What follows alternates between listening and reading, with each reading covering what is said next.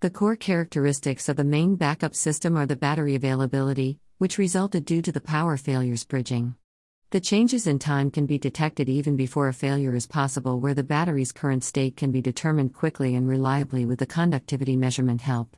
The service work was carried out more effectively as the lead batteries can be replaced when it is necessary. If it can be seen from the outside, then the batteries are rigid and store heavy energy. The processes are, however, enormously dynamic and depend on many influencing factors like temperature, charging voltage, ripple, and other factors.